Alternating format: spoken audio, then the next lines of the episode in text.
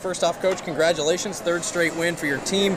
Now four and one. Let's start with that fourth and final set. Uh, kind of a back and forth one like the first, and Benton doing all they could to force the fifth.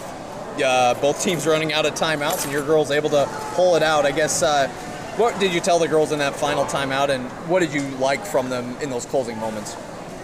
Um, sometimes you call the timeout just to get them to regroup collectively, mentally um, or to stop momentum or to stop a server. So really just trying to tell them to take a deep breath and, and trust their experience and stay relaxed and not be panicked, even though, you know, there was a ball that had dropped on cover and, and that can rattle a team if you don't regroup them right away sometimes. And so really that was it, just to stay calm and, and get it done.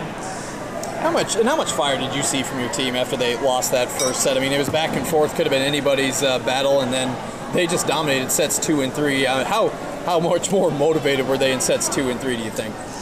Oh, I think it scared them for sure. Um, we battled in the beginning pretty badly with serve receive and trying to play our offense, and so we were really at the mercy of, of their offense. And um, so we just talked about ball control and making sure that we're getting our passes up there so our setters can, you know, set our hitters. We have a pretty deep bench, and so.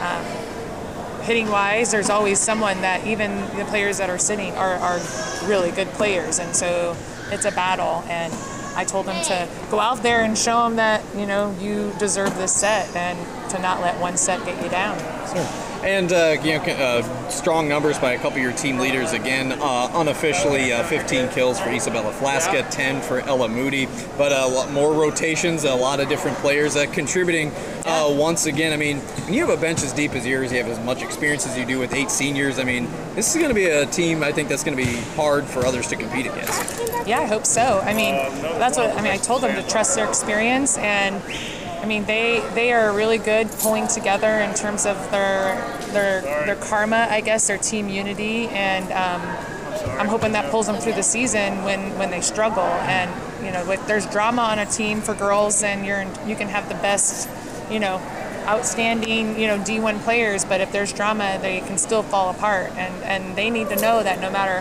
what we play, I always expect to win. I always expect them to win. Trying to change culture.